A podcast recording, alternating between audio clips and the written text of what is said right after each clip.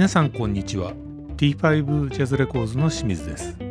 横浜ワイン会ポッドキャストエピソード23ハイレゾの楽しみ方今年買ったもの欲しいもの2022第2回をお送りします。前回のパート1では音の反射の重要性そして2022年に買ったもの1つ目のインシュレーターのお話でした。パート2ではその続きで買ったもの2つ目 CD のバンに貼るだけで音質向上が図れるという都市伝説的な代物の話題からルームアコースティックの改善や機器のメンテナンスの話題まで面白おかしくかつ真面目に語ります。最後までお楽しみいただけると嬉しいです。そしてこのポッドキャストに連動したおすすめ作品プレイリストも公開中です。Twitter アカウント T5Jazz アンダーバーインクを覗いてみてください。それではワイン片手に最後までごゆっくりお楽しみください。あ実はもう一個同じ金井製作所さんでもう一個あるんですけどね。これですね。あ。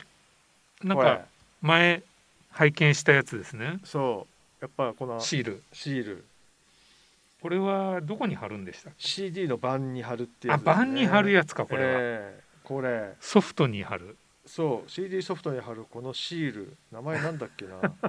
なんとか CMAX というやつ。CD 用金属製除電シール。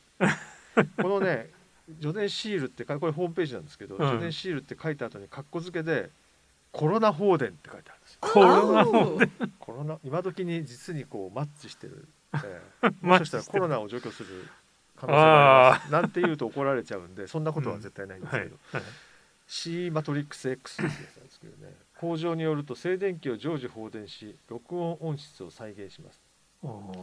録音音質を再現するなんて僕たちにとってはもうなんとありがたい。僕たちの苦労をうまく聞けるようになるというもう神様のようなお言葉ですね CD に貼ることで回転中に発生し続ける静電気を十字の角からですよ。十字の角から放電するんですよ。コロナ放電しこもっていた細かな音やホールトーンをクリアに再生させることができますと。マジっすか。夏冬の音音質度によらない大幅な音質改善を図ることができます。こんな大げさなこと書きやがってとか思うじゃないですか、うん、この後がいいんですよ。またリッピングの際も少し効果があります。何それ少し効果がある。このね謙虚さがたまらないですね。これは。なんて謙虚だか。ら少し効果があります。何それ？少し何なんだろうその少しっていうの。これ何なんでしょうね少しっていうのはね。もうなんで再生の際は効果があってリッピングだと少ししか効果がないのかいやよくわかんないですね。それ気になるな、えー、気になる とこですけどね。気になるな。これもね聞きますよこれマジで。あそう、えーこれマジで効きます。これ安いんですよ。えっと40枚で1500円ぐらいだったかな。ただネックはやっぱり CD 版の上に貼らなきゃいけないっていうんで見た目がめっちゃ悪くなるっていうね。うん。まあだしね何千枚もある人にとってはちょっと不可能ですよね。何千枚分貼らなきゃいけないですからね、ね、ここぞっていうとここぞっていうよく聞く版。例えばリファレンス版とかに貼るといいんじゃないですかね。だって1枚に何枚か貼るわけでしょそれ多いほど良かったです。6枚だったかな。6枚も減っちゃうんですか、ね、1枚だと効果ないですね。1ですよね。まあ均等に貼らないとね、え。え、4枚、ね、バランスよく。4枚が最低4枚で、ね。うん、でもね確か推奨も4枚なんだけど、うん、ネットで書いてる人で、うん、もうちょっといっぱい貼った方が効くよって言ってる人もいました。あ、うん、なるほど、ね、だからあそうなんだと思って。まあでもそうは言ってもねそんなにいっぱい貼るんですけどと僕これ1枚から貼ってったんですよ。1枚貼っただけでは効果は感じられませんでした、うん、これはねちゃんとね書いたんですよホームページに。1枚じゃ効かないと。で2枚からなんとなくあちょっと変わったなって感じ。やっぱクリアなんですよね。音が。2枚で？2枚で、えー、で3枚4枚っていくと4枚貼ると本当にねかなり 見通しが良くなって本当に？奥行きが出ますね。なんだかちょっと信じがたいけど1500円だったら僕もやってみようかな。これ安いんでまああのー、騙されたと思って。今日清水さんに4枚差し上げますから。え本当、えやったー。リファレンスパンに貼ってやってみよう。やってみてほしいんですよ、うん。なんでやもう清水さんだったらきっとやってくれると思うんですけどうん。僕これね実はねこの間うん。もうずいぶん前ですけど、うん。あのなんかの時にさレコーディングしたのかレコーディングの時に斉藤斉藤君とうん。佐藤さんと一緒だったんで、あ2ー人にね4枚ずつあげたんですよ。ですうん。聞いてねって。うん。絶対やってないから。お前ら裏切ったな俺を。なんてね裏切ってるわけじゃないんですけどあまり興味がないっていう話なんですよね、ええ。ぜひ、まあ斉藤さんはなんかねほとんどもうストリーミングばっかりみたいなそうですね。だからスタジオでやらないといけないからうん。あの渡し方だと忘れちゃうんだよね。うん。あの忘れちゃったとか家のどこだろうってうん。俺笹地さんやりそうだけど。ねえ。やってないですか？やってないみたいですね。か今日あの効果がなかったのを優しいからあ言言ってこないですね、ええ。あんまりピンとこなかったとか。ンとこなかったあー僕はもでも今日帰ったらすぐやこれはね効果あると思いますよ。あの貼り直したりしない方がいいですでも多少曲がっても諦めて貼ったままにしううん。それはね。え何？向きもあるんですか？向きもあるんですよ。その角を十字型になってるものをこう十字に置くかバッテン型に置くかっていう。でよ4つは4つだからこれは場所は同じなんですけうんど、うん。まあ、CD のちょうど真ん中あたりにこうこうやっておくかこうやっておくかそうそうそうそうそうそうそうどどっちなんですか貼り方としては正しいまだね僕そこまで試してないんであそのそれは書いてないのそこには書いてないんですよどちらでも同じですって書いてありました確かあそう、うん。えー。どちらでも同じですって書いてましたね、えでもなんかその先から放電するっていうのを見るとえうん、こうの方が良さそうですよね。どうなんですかね。だってこうだと1個しか外に向かないじゃないですか。あなるほどね。物理的に。ね。こうだとちゃんと2つあ確かにね。ね外に向くから。この方が良さそうな。俺確か普通にバッテンに十字架に置いちゃったんじゃないかな。あこういうふうに？えうーん。え確か。でもそれでも効果はありましたからもしかしたらあのうん×にしたらもっと丸かもしれないですもうね、本当？えちょっと罰でやってみようじゃあ。えちょっとやってみていただいて ぜひ。そうですね、組み合わせもありかもしれないですよね。4枚貼ったらこうまあ×をこう確かにね。2つやってうん。十字を2つやってみて。6枚ぐらい貼るといいかもしれないですね。でもねそうまずもったいないから4枚では剥がす時に、うんこれアルミなんでなんだかんだ言っても鉄なん、金属なんですよ。剥が一回は一回貼ったやつ剥がしちゃうと曲がっちゃうんですね。そうするとアルミなんですか？うん。銅銅みたいですね。見た目。でそう銅色ですね。えっと貼り直すと浮いちゃうとこ時があるんですね。そうするとちょっとあの CD プレイヤーに入れると引っかかっちゃう恐れがあるんで。あー難しいですよね。うん、あんまりやらない貼り直さない。もう一度貼ってちょっとあれした時は諦めた方がいいです、ね。なるほどね。まあ大して変わらないっていうやっぱりね緩さもちょっとあった方がいいと思うんで、でもそのうちこれあれなんですかね。銅の次は銀とか出てくるんですかね。高そうですね。う んいやなんでそれを思ったかってやっぱケーブルとかもね昔の安いのは銅線だったけど銀線割と多いじゃないですか、あと流行ってこの間視聴したあの B&W もうんなんかの素材をうん。今まで銅だったのをうん。全部銀にしましたとか言って言ってましたもん。ツイッターの中どっかか。あー。銀はね 嫌う人もいるんですけどね、あそう。ん、僕が見た YouTube では例えばステレオ誌の編集長さんとかはううん。銀すごい嫌がってましたね、あそう。うん、ちょっとハイファイ方向に振れるらしいんですよやっぱあー。まりそれを好きかだから彼ロックファンだから。むしろ銅の方がそう。いい。中域重視な中低域中域とか例えばかまぼこ型重視の人っていうのもやっぱいると思うんですよ、はいはいはいそうですよね。根性的にね。だから。ストーンズファンとかね。そう。ストーンズファン俺銀ケーブル大嫌いなんだよね聞かせたら、ね。わかんないですよ。なんか薄っぺらくなりそうですよねうん。あのすごい偏見だけど。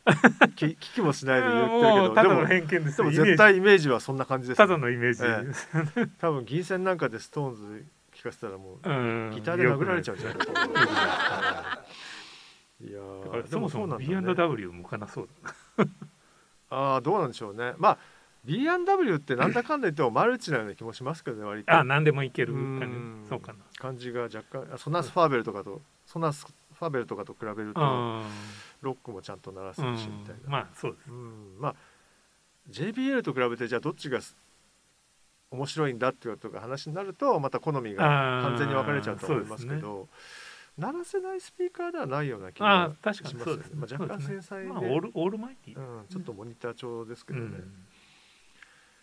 えーまあ、この2つがね僕の今年のお買い物のね2点でよかったもんですね僕別にあの人に勧めてるわけじゃないですからね、うん、あの僕が良かったという話なんで、はいはい、あの文句のある人は別の人にすぐやってます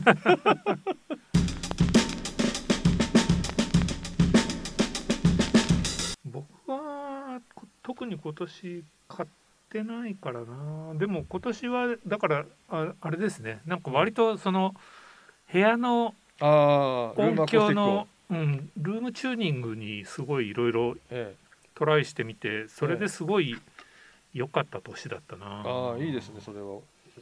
あの部屋の隅に貼ってみたり壁に貼ってみたり、はい、今回はスピーカーの背後に貼ってみて。まあ今まで何もしてなかったっていうのがちょっとあれなんですけど、えー、まあやっぱりやると違うんだなっていうのを体感した。違うんですよね、ね、これがまあ前からねやっぱりこうある程度のオーディオセット揃えたら次はこう部屋をやんないとダメだなというのは感じてはいたんですけどね。なんかでもね面倒くさい話ですよねとか言って。本当ですよね。一般の人からしたらねなんかそんな面倒くさい。まあでもそういうの面倒くさい人はヘッドホンに走るといいのかもしれないですけどね。なるほどね。何もしないでねいい音をこう。そうですねまあ、直接音を聞くっていうのは一番、ね、まあ阻害されない感じ、うん、まあでもそうです、ね、まあでもこう体で受けるね音の、ね、あのドキドキ感はちょっとヘッドホンとは違いますよね。やっぱりねスピーカーのね。そうですね。僕があのこの間ですね、うん、そのライブ某ライブを見に行った時にですね、うん、YouTube を見たんですよ。ちょうどそのアーティストの、うん、たまたま、そこのアーティストが言ってましたね。俺にとってイヤホンはオーディオじゃないから。ね、オーディオっていうのはちゃんとスピーカーから音が出て空気感じて聞くもんだからさ。俺にとってはだよって何と言ってましたけど、イヤホンはヘッドホンはオーディオじゃないからって言ってました。なんかその時にでもねちょっと思ったんですよね。そんななるほどと。だからオーディオってやっぱオーディオっていう趣味の中の一つで、うん、音楽を聴くっていうこととはまたちょっと違う意味があって、うん、だからやりたい人突き詰めたい人とはまあ楽しい、うんうん、だ釣りをするとか、うん、そういうこととサッカーやるとかと一緒で。ただボールを蹴るんじゃなくてスパイクに凝ってみたり、うん、練習したり、うんうん、そういうのと同じだと思うんですよね。だからそうですね。そのルームチューニングするっていうのも別に普通の人はやんなくていいと思うんですけど普通の人というか、今日普通に何て言うんですかね日常で、例えばこう家事する時とか仕事する時に BGM 的に流れてるのがいいっていう人はスマートスピーカーとかが僕はいいと思う、今だったらね。ちょっと部屋を変えた時に、おって思った人はやっていくと結構面白いですよっていうね。そうですね。しかも自分の好きな音がよく聞こえた瞬間歌が良くなった時とかちょっとドキッとしますよね。いや本当ですよね。ルームアコースティック聞く。オーディオってね何やっても聞くのは聞くんですよね。いじると。いじるとね、うん、コンセント抜き差しするだけで変わった気がしますからね、えー、なるほど。どんだけ汚れてるんだったらなるほど。でもまあ汚れてるとは思うんですよね、うん、まあ、たまにだから抜き差しした方がいいと思うんですよ。ああそうですね、えー、電子ジャーとかも。電子ジャーまあね美味しいご飯が炊けるようになるかもしれません。けど、ね、そうですね、だからへあそういいですねルーマーコなんかそれでソネックスやった。そうですよね。だってあのバスレフからスポンジ取ってみたりね。そうそうそうそうそうそうそうそう。いう細かいところもねネジ締め直すとかね結構緩んじゃいするんでね、ねうん、微妙なのはあのスピーカーのネジだったりしますけどね。これはどこまで締めていいんだみたいな時とかねね。ありますけどね。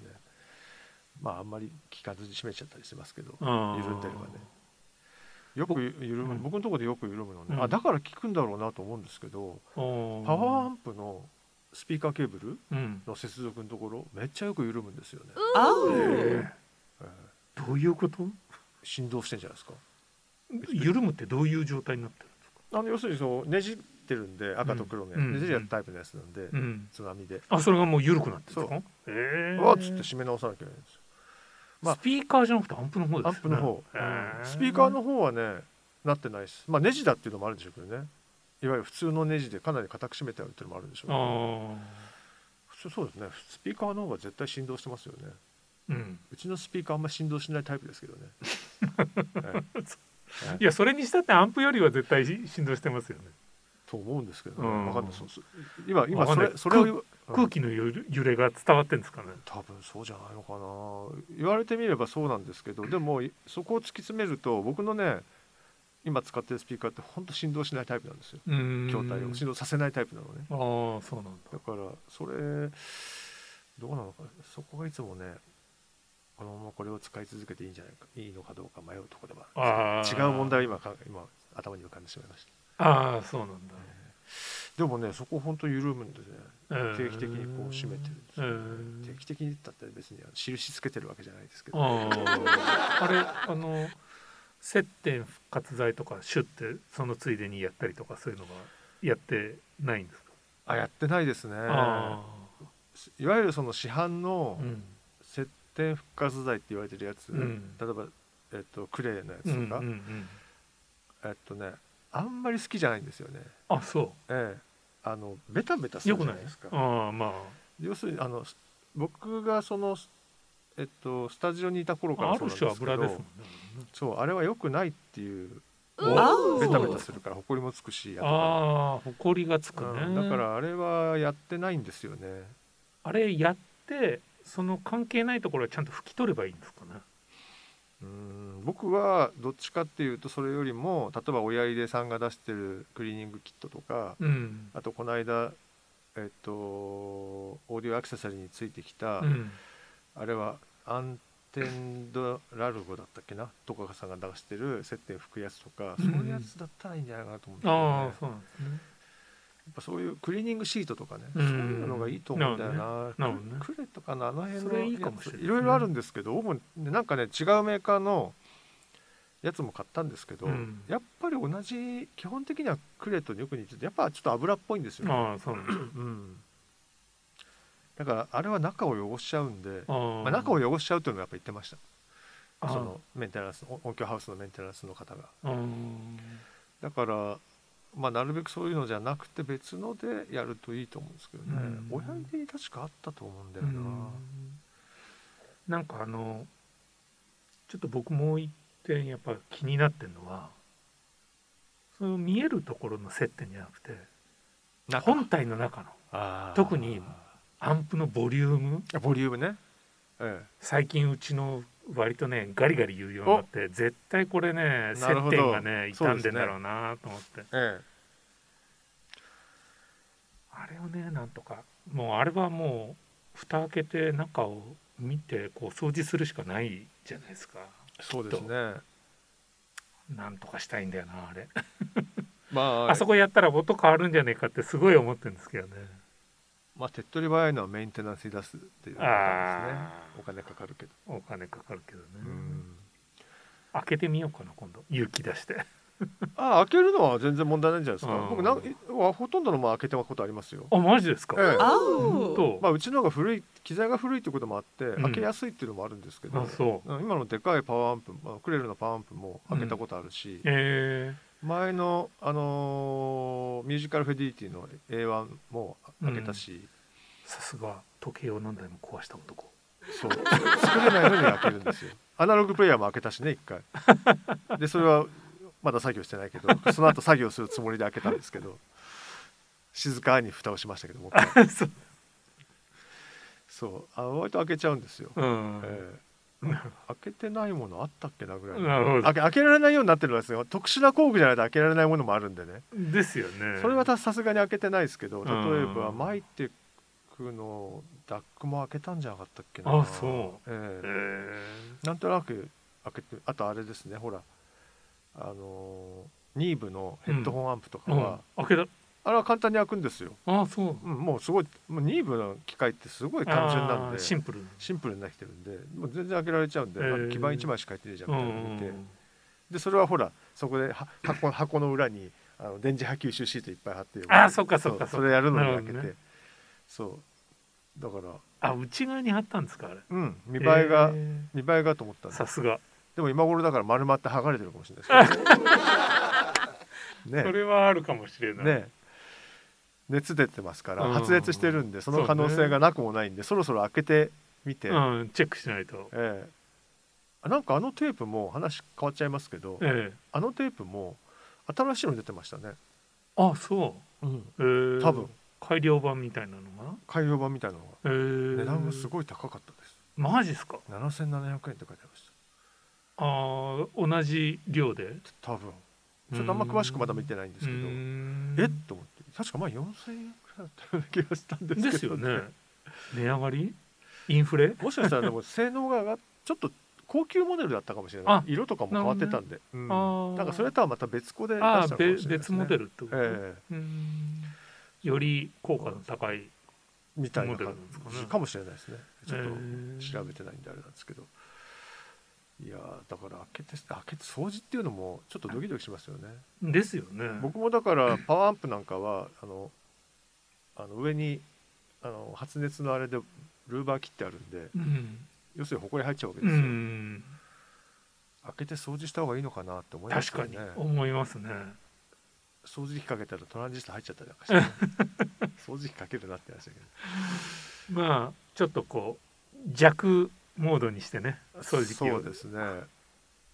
うちにコーヒー豆のカスしか吸わないっていうすごい弱い卓上のおおあるんですか？あるんですよ、えー、本当に吸わないの。それでやってみようかなと思って。ああいいじゃないですかそれ、えー、しかもこう先をねあのちょっとこう柔らかいやつでちっちゃいやつにして。そうですね。したいですね。それでやってみようかなとか思うんです。でも何かあったらなボンと押しちゃったりなんかしてね。ガツッつってあ曲がっちったみたいな それ危険。危険ですよね。もうあれをもう一回修理出すのしんどいな重たくて。あちょっと思うのはあれですよね。あのカメラ用のブロワーかなんかで飛ばしてあそうね。でその周りに飛んだやつをシューってこう吸い込む,、吸い込むとね。あそれがいいですね。そういうのがいいかもしれないですね、直接吸い込むのちょっと危険かもしれない。ですよね。でもそれぐらいで音変わんのかなもっと真剣にやらなきゃダメかなやっぱり。どうなんでしょうね。どうなんだろうな。うん、うん、多分ね今の話を聞いてる人たちはねそんな暇があったら音楽聴けって思ってる一番 そうかもしれないですね。いやでもな本当に変わるからな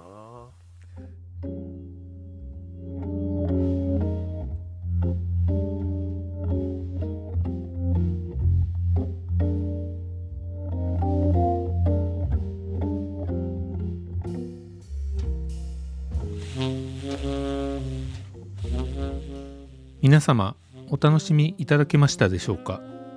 近いうちにエピソード23ハイレゾの楽しみ方今年買ったもの欲しいもの2022第3回もお送りしたいと思いますのでぜひお聴きください。T5 ジャズレコーズがお送りしました。